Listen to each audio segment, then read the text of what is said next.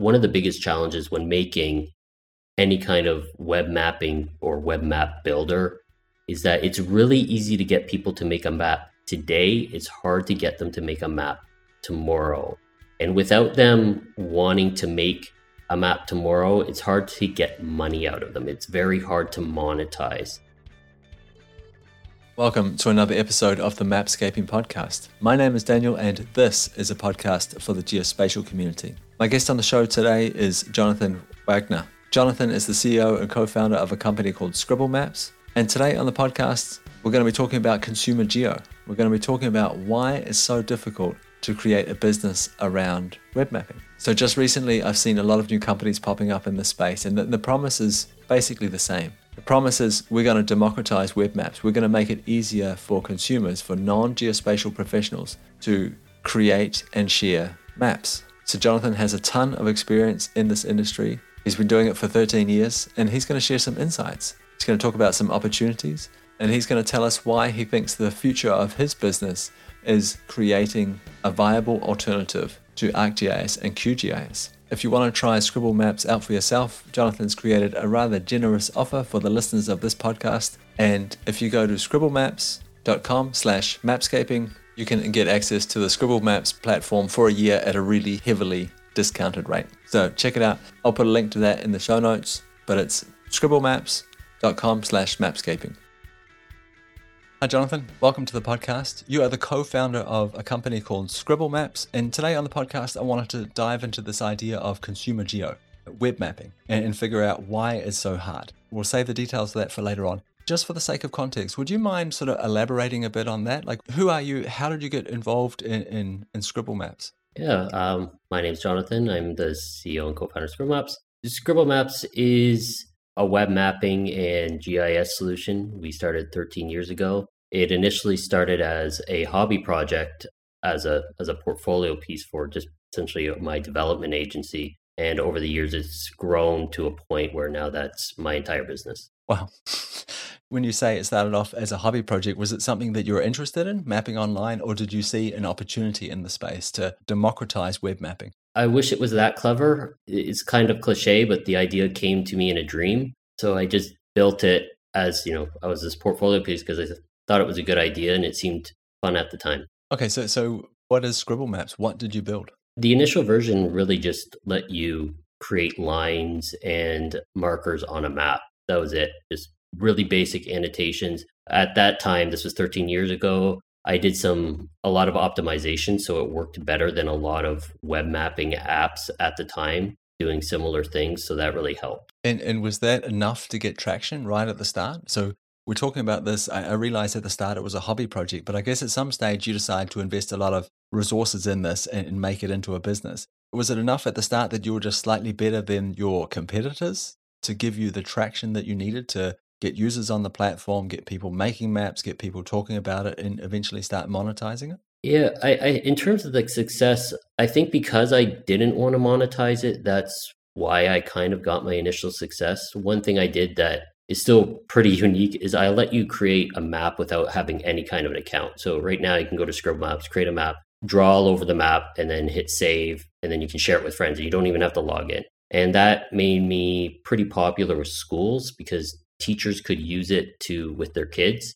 And still that's we have a lot of teachers using Scribble Maps in the classroom because their students don't have to register to use it. We also were lucky enough to get like featured by the Google Maps team and on the, the Google developer blog. So we got a lot of initial traction because of that structure that you could create a map without an account. That's amazing that something which sounds relatively simple, right? It's it's almost a lack of feature. So you're not asking people to form a relationship with you, you're just saying, here, draw on this, post it online kind of thing. Like obviously there's little barrier to entry. There's almost no barrier to entry there. And, and I understand that. But what advantage does that give you? Why is that an advantage for, for Scribble Maps? I think it's just a, an, a value add to kind of the product led you know, with product led, you're, you're, giving away stuff for free. And this is just kind of another level where you can just start making a map, no account, and so it gets people using it because one of the, the hardest parts of creating web mapping or a web mapping application is just getting people in the door to use it. So that's why the more barriers you have in front of it, the less likely you're going to get those users to use your application. Okay, so that that makes sense, and and I'm glad you used the word hard there because in the introduction I mentioned we're going to be talking about why consumer geo is hard, why making web maps is so hard, and especially making a, a business around it is so difficult. What else is hard about this? Because you're talking to an audience of people that thinks mapping is you know relatively intuitive, but again we have experience in this. Perhaps we're geospatial professionals. Why is it so hard for consumers? There's a lot of reasons. There's there's more reasons now that it's more difficult than when I started, but one of the biggest challenges when making any kind of web mapping or web map builder is that it's really easy to get people to make a map today. It's hard to get them to make a map tomorrow. And without them wanting to make a map tomorrow, it's hard to get money out of them. It's very hard to monetize. So that that's one of the biggest challenges. It's easy to make a map builder, get people in, they'll throw some markers on a map, make a map of, you know, their vacation or their adventure or their trip. It's harder to get them to come back and do it again on a regular basis. And that's I think one of the hardest challenges I have. And if someone can solve that, uh, it's kind of a holy grail because if you can figure out a way to get people to not just make a map today, but to make it tomorrow and the next day and the next day, you have something very unique. To be honest, I had never thought of that side of it. It makes perfect sense when, when you say it like that. I thought the biggest challenge would have been like the way geospatial professionals talk about mapping. So we talk about buffers and we talk about all, all this kind of functionality. And when I think about some of the online maps that I've seen, or when I think about geospatial tools, they're pretty complex, right? They can solve a lot of problems and you need to be relatively specialized to use them. And from what I see, a lot of people try and just port everything that they were doing on a desktop to a map and say, there you go, consumer. And to be honest, I thought that would have been the most difficult thing, that it was overwhelming for consumers to make maps, to, to edit maps, and to process data. I would say yes and no. UX is a huge portion of it. So one of the, the hallmarks of Scribble Maps is trying to keep it as easy as possible. And we're guided by this mission to make it accessible. But the the average use case for a non-professional mapper, they kind of there's probably only like 20 or 30. The professional mapper has a legion of different things they're going to do. You know, every we have demos all the time and every single use case is completely unique. But with the non-professional, eh, there's a lot, and I've definitely seen some really interesting things uh, with Scribble Maps. Uh, and I'll, I'll, give an example. Um, a teacher gave an assignment to their kids to be like, if a zombie apocalypse happened, how would you plan your world? Like, what would you do in your neighborhood? That was like a really unique use case, or planning trick or treat routes. So there is a lot of non-professional use cases, but putting lines and markers for for users. You know, my maps has been around forever. When I came out, they no longer exist. There was I had a competitor called UMapper. They show up fairly regularly. I, I call it the Darwinian map building life cycle. So what happens is you have this mapping startup, it comes out, it makes it really easy to create a map. They go along, but at some point they're going to hit a point and go, well, we need to make money to do this, but it's very hard to get the consumer to pay pay for features, right? So they keep adding features and then they become sophisticated and they alienate their initial like non-professional users and then the cycle continues. You have someone else come in and goes, Why is making maps so hard? And then you get a new mapping startup that makes mapping simple. And I've seen probably in, in my 13 years, four or five, some of them are international, some of them got large funding, and it just kind of keeps happening over and over again. And like I said, that it comes back to that challenge. How do you get the non-professional map maker to make a map tomorrow? That's super interesting because I look at maps as almost like a or they could potentially be an evergreen source of content. They could actually be content creation platforms. And I think in a world where I hate to say it, but, but content is king, everybody's looking to post something online, everybody's looking to generate some kind of content and put it somewhere, share it somewhere. I'm surprised that that alone isn't enough to get people coming back. Well, so on my platform, right, I have a map right now. It tracks the Ukraine war map. I have a couple Ukraine war maps. One is getting like three or four million views, I think, which is a huge percentage of my total views. But I think that my top amount of maps is something in the ballpark of 50 million views. So it's a quite a large number.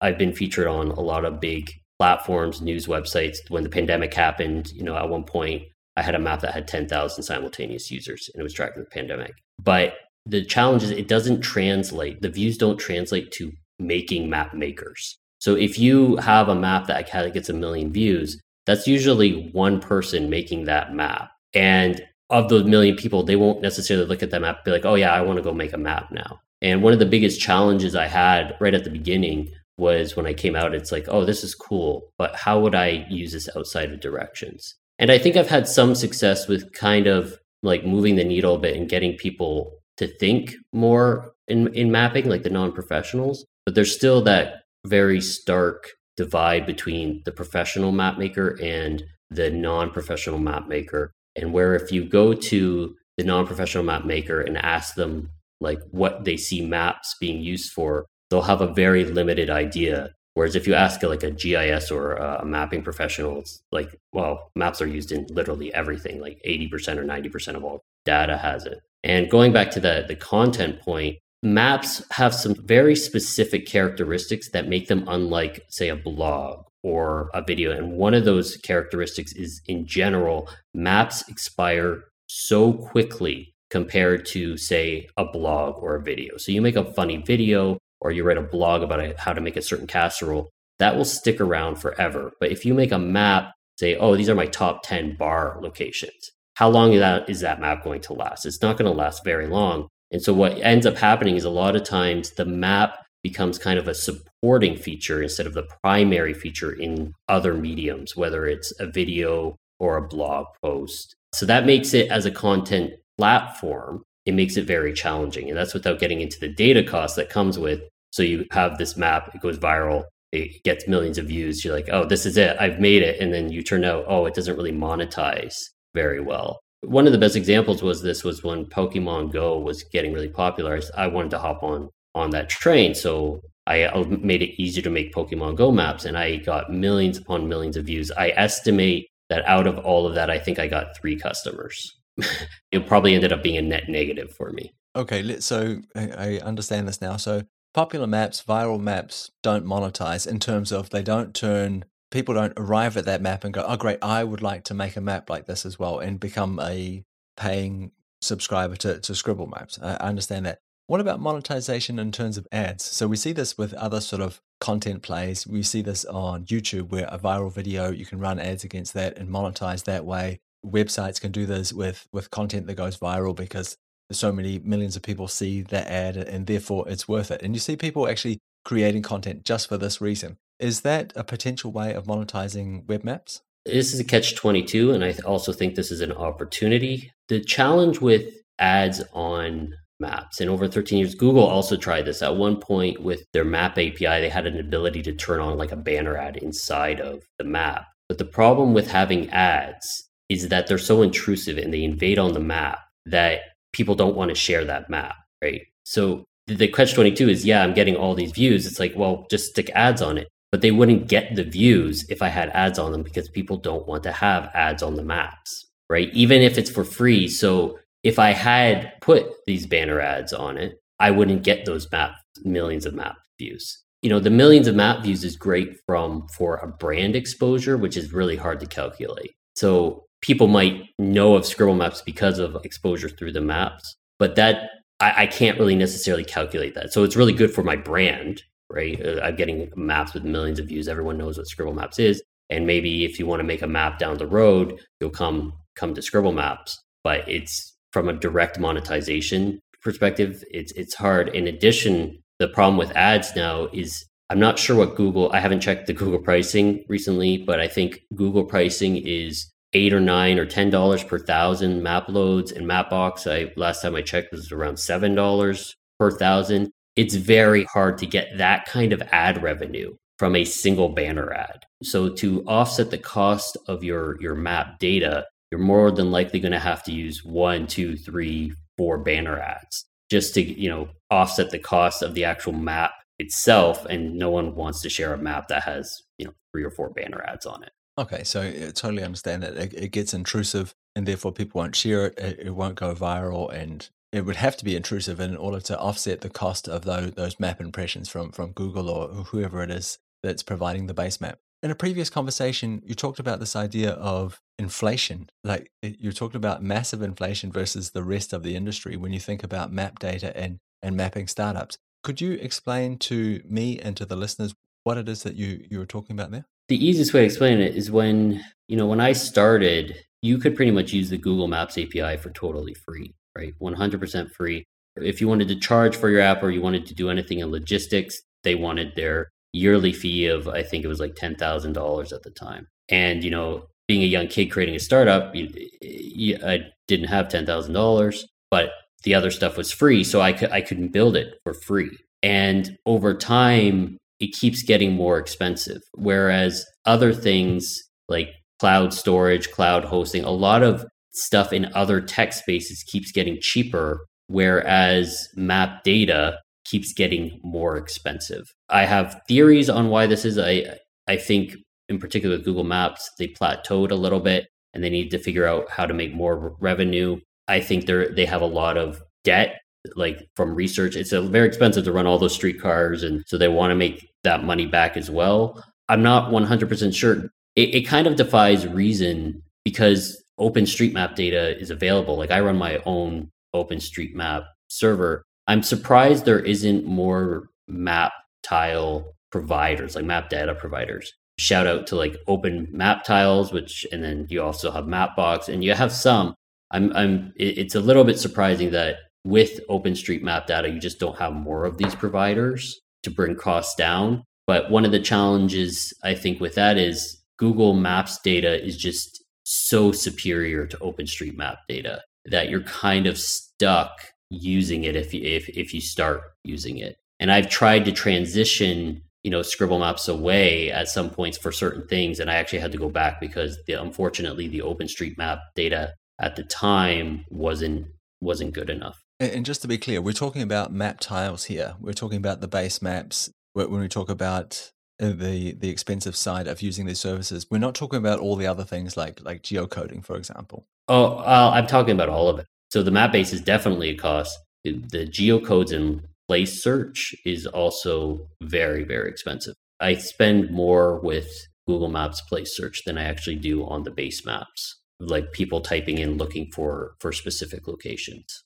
Wow, that is that's actually really surprising. it, it is and isn't when you think when you're typing in like an address into Google Maps, what you get is usually a point that is directly on top of a house right? Whereas with OpenStreetMap, if you type in an address, what you usually get is a block level. So it, the, the point will usually be in, in the middle of the road. So you know what the address range is for the road, but they don't know actually know the houses. So you get the point in the middle of the road. Whereas with Google, you get the actual point on top of the house. I know some like Mapbox has definitely improved a lot in this, but this is still kind of an issue where if you want a specific house, Google's sometimes the only provider that can offer that. Okay, so you make it sound like Google's a bit of a monopoly here in terms of that they have simply the best data and provide the, the best services. At least that's what I hear you say. I don't want to use that word, but they definitely have a very strong competitive advantage, especially because, you know, how many people use the Google Maps app and that all feeds data back into their their data, right? Every time someone reports or they're driving, and I'm not sure everyone's aware of this, but Waze is also feeds into the Google Maps engine as well. So that for the traffic analytics. So if you're using Waze, that's feeding into the Google Maps engine as well. Oh, I, I was not aware of that. And again, it, it makes sense what you say, how that how the ecosystem would sort of work together to strengthen the other parts of the ecosystem. So, so that side of it makes sense. What about 3D web maps? Do you see this as, and I realize I'm jumping a little bit ahead in the conversation now, but while we're talking about functionality, I thought this might make for an interesting conversation. Do you see this as just a cosmetic thing, or do you actually see utility in 3D web maps? I eventually want to do it, but it's always, it depends on what you're doing. It certainly is kind of gimmicky. It makes nice pictures, but it's not necessarily always the most useful. Now, if you're trying to do, say, a flood analysis or you're trying to do a point of view analysis or you're creating really sophisticated models uh, that is you, you definitely the 3d helps especially for visualization but a lot of use cases you don't necessarily really need the 3D for web mapping. And sometimes it just gets in the way. You know, Google Maps, for instance, if you have it open, they have full 3D. How often, if, if you think about yourself, how often have you rotated the view to look around? You know, you might have done it once and you're like, oh, this is cool. I'm looking at the buildings. Oh, but I need to see my directions now. So I'm going to go to the back to the top view and follow my little blue arrow. So there is there's certainly a, a certain level of you know 3D maps is a gimmick, but there is definitely use cases to 3D. Yeah, I completely understand that there, there, there's use cases to it. But I, I think that this kind of divides the waters a little bit too, like in terms of who is this for? Because if you're talking about the non professional mapper, I can see them doing exactly what you said. Like looking at the 3D map once or twice, spinning them out and around, going, oh, great, look at that. That's amazing. And then going back to doing whatever it is they're doing because they have very little use case for it. And if they did have a use case for it, they're probably a professional, you know, who's actually creating some model or doing some analysis. And for me, at least, those are two very different users. Also, when I think of the kinds of functionality, the kinds of user experience or UI that you expose to those two users, how do you think about servicing these two different kinds of, of users? Well, it, this is probably one of ScribbleMap's biggest challenges. We call it, it's like trying to avoid the convergence. So you start out real simple, you keep adding features. You want it to be simple enough that anyone can use it, but it also has to have this very strong capability for the professional mapper. I feel we've been fairly successful with it where we try to kind of be the middle ground between, you know, if my maps is way at the bottom and ArcGIS is at the top, we're kind of in the middle. Although we've definitely over the over the last couple years kind of been leaning more towards ArcGIS. It's certainly a challenge. So you have the hobbyists and then you have the ultra professional map makers, but then there are a lot of people in the middle as well you know, they're executives who want to do things, but they might not necessarily have the the technical capabilities, right? And I think that's where there's also a lot of opportunity for people that want to make mapping startups. So you've been very dire so far.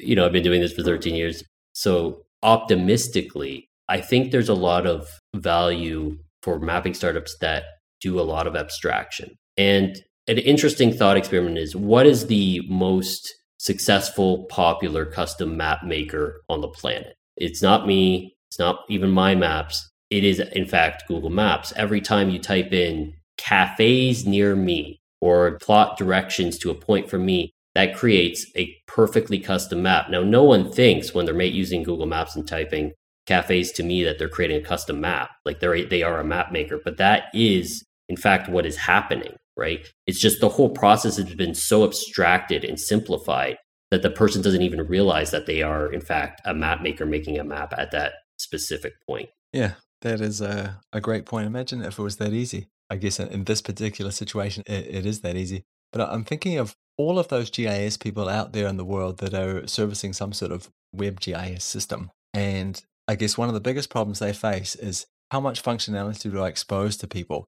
How do I make them understand what the buffer tool actually does? They say they need to be able to make maps, but like they don't understand the language that that us the professional map makers use. How do you abstract that away and at the same time give them the tools, the functionality that they need to actually make a map, like to to do something, to do some analysis? Yeah, it, that it, that's the challenge. Um, using something, say, like a travel time isochrone, right? You go to a person on the street, you say, what is a travel time isochrone or what is an isochrone? They're going to have no idea unless you're you happen to find a GIS person randomly. So for the the the non-professional, they would probably like travel time shape or travel time polygon or walk time polygon or walk time shape. And the non-professionals that come to my service, they sort of understand this. But at the same time, if I have that and the, the professionals coming and they're looking for the isochrone functionality, they might not recognize it as the travel time because they're looking specifically for the isochrone. So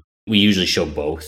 Like we'll put the technical term in the in brackets, and we have some other ideas going forward on how to improve like the language based on context of the user. But it's it's a challenge. It's always going to be a challenge to decide well what features do I want to add without completely alienating all my existing users. So up until now, we've been talking about these professional and non-professional users. I wonder if it would be would make more sense to talk about the people that care about the technology and the people that care about the ROI. Yeah, I mean, ultimately, I think if you ask a GIS or a mapping professional what's the value of maps, it's very easy for them to answer because they, they've seen all the business opportunities. A non professional won't understand the concept of ROI. Uh, and then kind of the people in the middle that are kind of like maybe executives and managers, they have an idea of an ROI. Kind of explaining it to them can be sometimes challenging, and a lot of them because map another challenge of mapping tech is so much has been given away for free for so long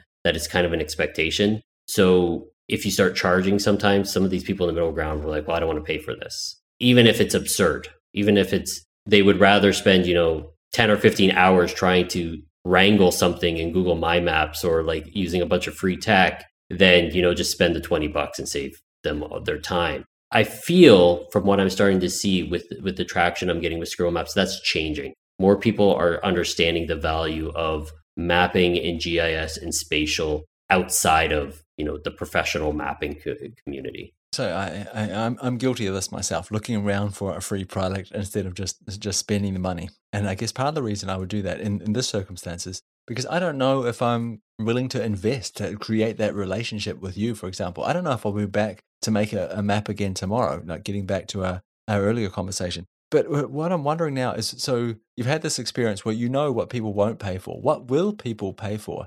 Because you make it sound like you need to go all the way out to the end of the long tail and find very, very, very specific functionality that people can't find other places. And then perhaps that's the thing that will pay for. Uh, am I on the right track? Yeah, I, I mean, it, it's although a lot of you, could, I don't want to give away too much because because uh, some of it's it's it's competitive. There, we definitely have stuff under the hood and things we do, but I can give away the kind of the things that are easily researchable. And you know, a general idea that the way we approach approach it is like what is 1% of people using, right?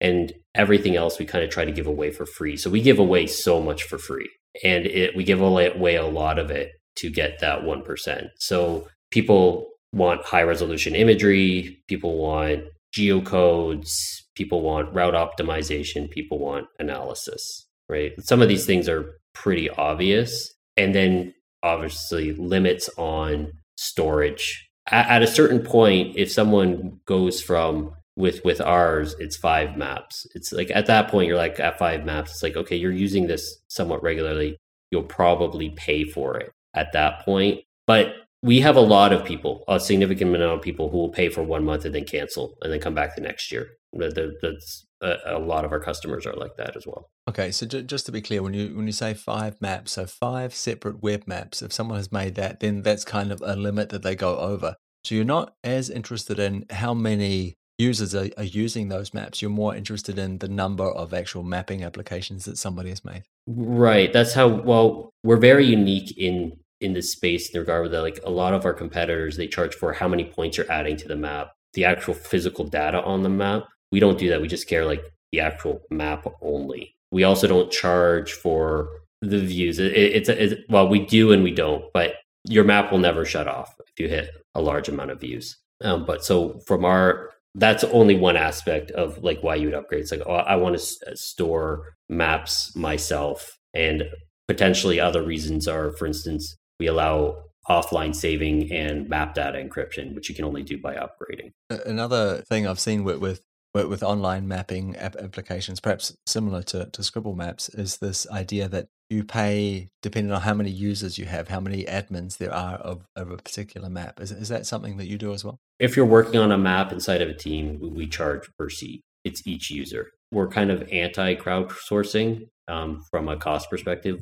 We're not really into that. That's not our thing. We don't we don't do crowdsourcing. We like working with like the smaller teams that are building maps. Just explain to me what you mean by crowdsourcing in, in this regard, please. Creating a map and having, you know, 10, 20,000 people adding their favorite cafes to it. Like those kind of large scale mapping projects, which I think there's a lot of opportunity in, but we don't we don't focus on that. Is that because the business model was not there for you because it costs so much extra money, or why? Why is that? Yeah, it's mostly it's it's a cost thing, it's a technology thing, it's a monetization thing. We definitely get requests for it where people like, I want to to have a map where you know 200 or 300 people can contribute to it and that's just for business reasons it's it's it's not something we do. Okay it's not something you do but you said before you thought there was a business opportunity there. What opportunity do you do you see? A good crowdsourcing solution for you know individuals if you can control for the cost you'd probably have to run your own openstreetmap server.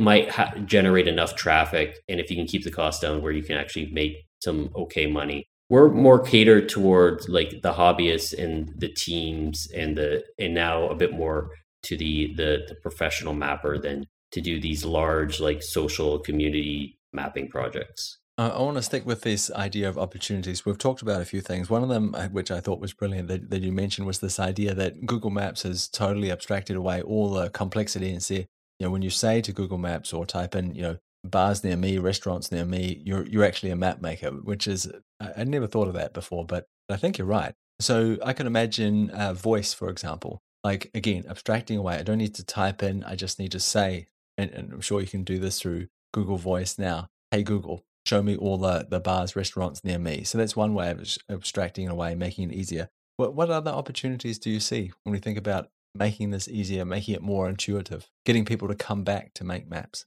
I don't know if it exists yet, but here's an example. Like on Scribble Maps, for instance, we have a lot of people use it for free to make like wedding maps. That's a that's a big thing. But I feel like if you were to make a service, for instance, where you could type in because mapping like weddings tend to to be have similar traits instead of actually creating the map yourself, you put in like this is where it's held, this is where the photos are, this is, and then it creates the whole map for you. And then you just pay a single one-off fee of you know $150, 200 dollars. I think that could have some value because people spend a lot of money on weddings. But using this as an example, I think that kind of niche specific product has the ability to advertise in a way that other products don't. For instance, if someone's typing in this is where the reception is going to be held, you now know the location, the city, and what they're using it for. And then you're going to have multiple vendors, and that's an advertising opportunity. So as someone's actually typing in where they're they're they're going to hold their you know their reception, you could potentially have very ultra specific vendors advertising against that, and that would be a really I, I think an interesting thing. So hyper contextual ads is something that I don't think maps have totally nailed down yet, but I think it's a really interesting use case if someone could really figure out a way to do it really well where it's like okay i know the location and also what the person's intention and then serving up ads based on that hyper specific scenario that's a really interesting idea. What about the idea of, i was thinking about weddings and, uh, and i was thinking about the idea of, of like branding maps as well. I don't see many because people tend to use the the same um, base map providers they, they a lot of the maps that I've seen have a, very similar look and feel to them. But I haven't seen anybody doing a great job of actually branding a map, like completely changing or customizing the look and the feel of the map to match an existing brand or an existing idea. I mean, with Scribble Maps, for instance, you can log in, you can hit custom, you can change all the colors, you can change all the labels. But from a consumer perspective, yeah, the the, the branding, I, I think it could be done a lot better, right? Like if you had, you know, going back to the wedding map example, if you had a bunch of fixed styles that you could pick from, and then the whole map was kind of styled for that particular wedding, that would be really interesting. And you could even get like really clever and make the the text like calligraphy. Even though the technology is there, you can do it with Mapbox. You can style it. It's it seems to be under leveraged for some reason. I think maybe it's just people haven't really come up with really interesting use cases for it. I know it's definitely used a lot in like when a custom developer is building a custom, say like store locator or location widget on their site, they might actually use the styling component in that situation. But I do think it is definitely something that's under leveraged. So now, now that you've had this experience building a, a product, and, this is the way I see it as, as, a product, Scribble Maps for me as a product, w- would you advise people, or do you think there's a better business case to build a product like what you've done, or to provide bespoke services when we think about web mapping? I think honestly that there's a lot of value in bespoke services over a product. Everyone wants the product because you know it seems like low work, you get the subscribers, it's great. But I think a lot of the money that's going to be flowing into mapping and into GIS is going to be in services. You know, the, I've seen estimates like 500 billion, you know, these huge numbers. And I don't think all that money is going to flow into any single product or one product. I'm quite confident there are definitely GIS firms now that are doing services that might even use my product and are making significantly more money than me. And there's definitely a push I'm seeing for for bespoke solutions in house, and I'm even seeing some product companies starting to get involved in building bespoke solutions for governments and cities. And we might even get involved in it with Scribble Maps. We haven't decided yet, but but we have so much to do. But I definitely think if you can build, you know, provide mapping services and build web mapping, leveraging open tech, uh, you know, leaflet, et cetera, I think there's a lot of opportunity there. And you can get up and quickly make money doing what you want to do. And then if you really want to, you know, create a product and then kind of package it in with your services, I think there's a lot of opportunity there as well. Is that because building a product is just difficult? It takes a long time to get traction. You're unsure about like what functionality to have in there, as opposed to like services. Building a service, someone builds the product with you. Essentially, they tell you oh, we we need this, and specifically we need it to do that with this data over here, and we need to be able to do do these other things with it. Is that the reason why you're sort of pointing at services as perhaps being a better or an easier business model to start with? Yeah, that that's one reason. It's definitely hard to build a product. It's also, you know, when you're if you have the the network services you're, is going to just pay out much more than trying to get you know that monthly subscription on a product which you have to market you know and you have to really build up a critical mass of subscribers before you're you're making a living whereas you offer a service though you know bespoke solutions are always going you can always charge significantly more money on a per contract basis than you can just trying to wrangle subscribers. Now, you know, in 20 or 30 years, come and ask me again, maybe I'm making so much money, I say, oh, never go into service. But I feel that particularly with mapping and, and especially all the problems with that we're trying to solve with the world, there's a lot of governments, sometimes governments have a lot of money and they're willing to pay for bespoke solutions. You mentioned before you thought that there was uh, GIS companies out there, GIS consultants, perhaps using scribble maps and making more money than you. What, what do you think of that as a business model? This idea of almost taking a service, a product like like yours, and white labeling it, and then just being being an expert in that and selling it on to someone else. I've thought about it. You know, before Scribble Maps, like I I was a freelancer. I worked directly with clients. I could probably make more money in doing service contracts or, or definitely scale up a line. It's just right now where we are with our product growth. I just don't have the patience. Like you, you do need a certain personality to be like, to take on service contracts. It is a, a specific skill set. I enjoy building the product, so that's kind of why I'm not really heavily focused on it at the, the current time. So you you were talking about wedding maps before. When you think about some of the very specific maps people are making on on your platform, what, what do you think about it? And I'm asking this because I'm sure that this will generate some ideas for the people listening. They go, oh, well, maybe I could make something that was like do mapping just for these people. So, so what are the most popular kinds of maps? I mean, the most popular map I have on my platform is named Test, but the uh, outside of that, the I would say travel maps and vacation maps are for the non-professional is one of the most popular. Fitness and adventure, like hiking path, uh, trails, weddings is another one. Definitely something around non-professionals making vacation maps and travel maps. Fitness is another big one where people are willing to spend money on their fitness. So, like tracking runs,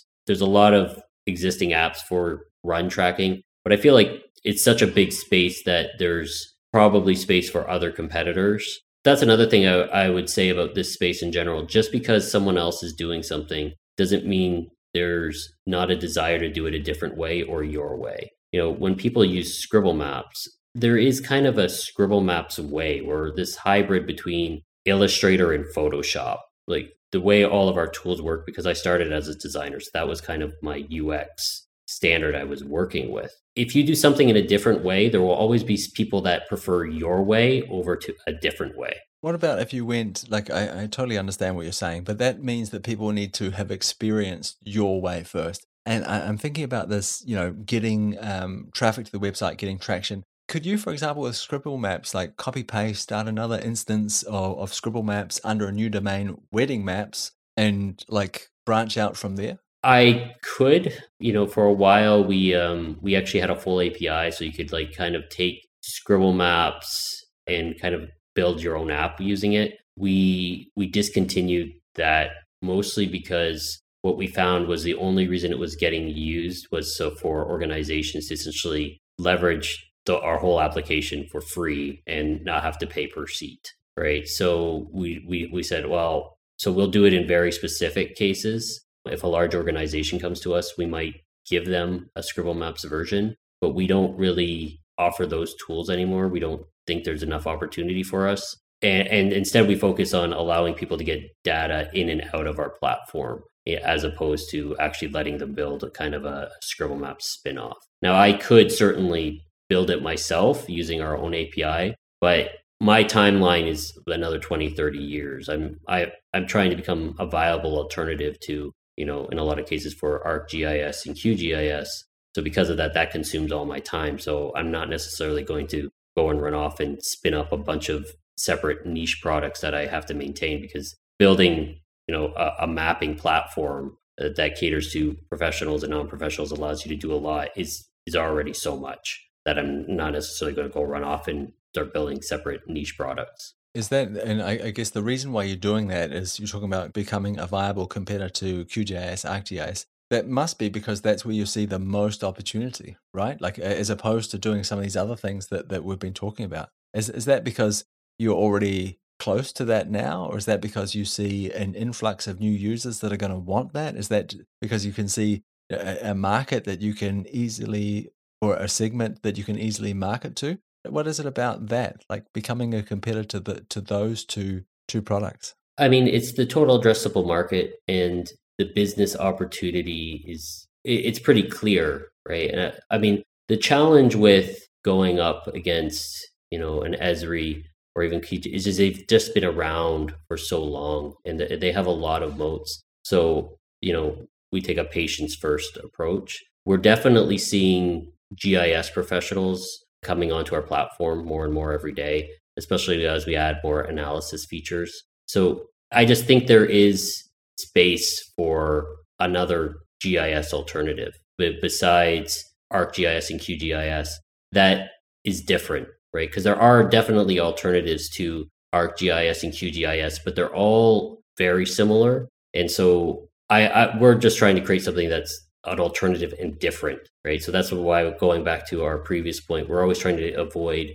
that convergence. So trying to always think, okay, can we do this in a more clever way, an interesting way, a simpler way, in less clicks, and could we bring functionality that's in an ArcGIS or QGIS and let someone with you know almost no map training do some of these things but there is certainly and this this is the challenge there is a cutoff there is a point where you're kind of wasting your time trying to make a feature work for someone with no mapping experience that will never use it so there definitely is that line somewhere it's it's hard to find but it, it definitely at a certain point there's no reason to make things simpler so it sounds like you, you've got this really clear goal in mind you've got this this guiding star. You want to be this viable alternative to QGIS, to ArcGIS. And knowing that, if you could go back in time, what advice would you give yourself when you when you started this company, knowing that this is going to be the goal? For me individually, it probably would have started to build out some of these things much earlier. Because Scribble Maps started out as this side of this kind of side hobby project, I didn't even make really make any money for the first five years right? It was until I think year seven that I was making a living. I didn't really think it was even possible that I could compete in the GIS space. You know, people overestimate what they can do in a couple years and underestimate what they can do in, you know, 10, 15 years. So I would have started a lot earlier and also built out some more analysis features and some of the stuff a bit earlier than I'm getting to it now. And when I started uh, for for better and for worse, I had no idea what GIS was either. I had like I had no context, um, and I think that helped me in a lot of regards because so Scribble Maps ended up being different because I wasn't aware of ArcGIS and QGIS. Yeah, that, that's really interesting. The curse of knowledge, I guess some people would call that. But now that you know what they are and you have this guiding light there, you, you know where you want to go. Do you ever look at them and see, well, and, and create like similar functionality? So if this was me, for example, I would say like, well, what's popular in ArcGIS now? What functionality are they pushing? What are people talking about? Perhaps I'd go to the QGIS um, plugins uh, download page and see and look at the most popular ones. I'd perhaps look at the the, the ones that have been downloaded the most. I'd, I'd read the comments about plugins I was thinking about making. Do you do research like that to figure out like what to make next, or, or do you do something completely different? Sometimes, not usually. We're mostly driven by user feedback, and I'll put a big asterisk on that because the, I, I see a lot of startups saying user feedback. We don't necessarily take a literal approach to all user feedback. There, there are definitely situations where we get a user and they're like, I want this feature, um, and we just build it. But a lot of the times we we get user feedback, we have to decide, okay, will this benefit a vast majority of our users? What's the the the value of it? Like, well, can we make money from it? and and the, and this is a really important point. What is the actual essence of the problem they have? This is getting a little bit off my, but I think it's worth talking about. You know, when when you had feature phones, for instance, before the the iPhone, most people knew they sucked. Like if you use their menu, no one was really thinking, "Oh, it would be cool if I could just swipe." And if if they did, the, they were very clever. And but then when the iPhone came out and you could do all these things, it's like, "Oh, this is in hindsight, this is how this is brilliant." right? But people didn't have that beforehand. So a lot of the times the user feedback you get isn't going to tell you how to make something innovative. It's just going to tell you that something's bad. And that's one of the challenges with uh, user feedback. In terms of building similar functionality, it's going to happen, right? Like there's going to be, as I'm build features, there are definitely things that I'm building that can will be done in other platforms. But how we approach it is we don't ever want to do something where we're trying we're making a one-to-one copy because we, we don't feel that's valuable we feel we try to look at it be like can we build this and how can we do it better? We approach everything like that. Can we build this and can we do it better? Can we make it simpler? How can we improve on it? We try to avoid at all costs doing one-to-one copies. What advice would you have for other mapping startups? Like without sort of giving away your playbook. But when you see mapping startups out there today and uh, I've I've seen a bunch of them recently, and they're all sort of their tagline is democratizing mapping or making mapping easy or or, or something along those lines anyway. And they a lot of them seem to have a, a lot of sort of fun gimmicky things where where it would be enticing to make a map, and perhaps it's really easy to share a map. Like, what advice would you have for for startups now that you've got so much experience in this industry? it benefits me to say, well, don't build a general purpose map builder because that's what I'm building, right? From a competitive, but I'm, I'm being honest when I, I, I actually say I, I think there's, I mean, if you really want to throw your hat in with me and ArcGIS and QGIS, you certainly can. I just think it's it's really challenging, and I would say look at building, you know, like abstracted niche specific products. Going back to that Google Maps example with the abstraction, think like that. I think the problem and, and I've I've said this before. The problem with saying things, well, like we want to democratize maps, we want to make it easy, we want to bring mapping to everyone. Is mapping is sort of like gardening, right? You're going to have people that are into it, and you're going to have people that aren't, and you can't force people that aren't into it to just start making maps, right? It's like, well, I have a new type of spade; it's better than all the other spades, and all I need to do is get everyone on the planet Earth to start gardening. That's not going to happen, right? However, there are certainly, because of the, the way mapping works, there are certainly use cases where everyone would use a map. They might not want to make it manually, they might not want to draw lines or put down markers, but they're certainly going to want to use it to either have fun or improve their lives or get results quickly or make decisions. An example I love, like I wish I had come up with it, is say walk score. And walk score is just one way of doing it right there's a, there's a million ways you could you could create your own version of walk score using different algorithms or different criterias or different priorities and that would be your unique version of walk score and I, i'm sure there's other examples of like that kind of abstraction that would be really valuable to people in the non-professional besides you know just helping everyone put a line or a marker down on a map yeah, I think that's really valuable advice, and I appreciate you sharing that with us. Probably you could start off being very specific and then go broader as well. But it seems like there's very few spaces left for that one size fits all product, like the, the general, general product. I can see it being difficult to build. Other competitors already in the marketplace, and I can see it being very difficult to market. Like a general product, who do you market that to? That is the, one of the ultimate challenges we have, right? Like you, our marketing is almost always shotgun marketing now that we have we've grown to a size where we have kind of like case studies we can target specific industries but that's the problem you have with a general purpose product and the, the other challenge is if you're going into the general purpose mapping is that professional map makers need a lot of tools they need to be able to, to you know clip a polygon they need to be able to click a buffer they need to be able to see it do impacts. They need to create charts. They need to create. They need to do all of these things. And if you don't offer it, they're just going to um, move on. And they'll, they'll oftentimes move on without even telling you. You know, I have a lot of users and a lot of the times, features I built that people sometimes will end up paying for, they never ask for. I just said, you know, I'm going to build this and see if someone's interested in it. And so that's another challenge that you're not necessarily, if you're going 100% off user feedback, you're not necessarily going to know like what you're missing. So you, you, you, it's, it's creating a mapping startup is kind of being a in perpetual startup mode because you're always trying to throw things and features out and see what works and what doesn't. And you have to also be willing to drop things that aren't working or nobody's using. Yeah. I think that's probably a really good spot to round off the conversation. Um, thank you very much for your time. Appreciate you sort of pulling the curtain back and telling us a little bit about your business, the problems that you see or are faced along the way, the opportunities that you see. And uh, I particularly appreciate the, the advice there for anyone out there that's thinking about creating their own sort of web mapping business. I, I think that'll be really helpful to, to them. So I really appreciate it. Jonathan, we have sent the name Scribble Maps a, a bunch of times. Is there anywhere you'd like to tell people to go? Is there anywhere we can send people if they want to follow you personally, if they want to learn more or, or try out Scribble Maps? I mean, yeah, you can definitely, for this podcast, we're offering one deal. So go scribblemaps.com forward slash mapscaping and you can get a deal for the Pro Basic or Pro Business for one year. You can follow me on uh, Scribble Maps on Twitter. We're constantly posting updates. You can also follow me on LinkedIn. I, I sometimes muse about all my GIS and startup thoughts on there as well. Thanks again for your time, Jonathan. Re- really appreciate it. Perfect. Thanks so much, Daniel. I really hope you enjoyed that episode with Jonathan, CEO and co founder of Scribble Maps. Remember that if you want to try out the Scribble Maps platform for yourself, Jonathan has generously agreed to provide the listeners of this podcast with a, a special offer. So if you go to scribblemaps.com slash mapscaping, you can get access to, to the Scribble Maps platform at a really, really heavily discounted rate.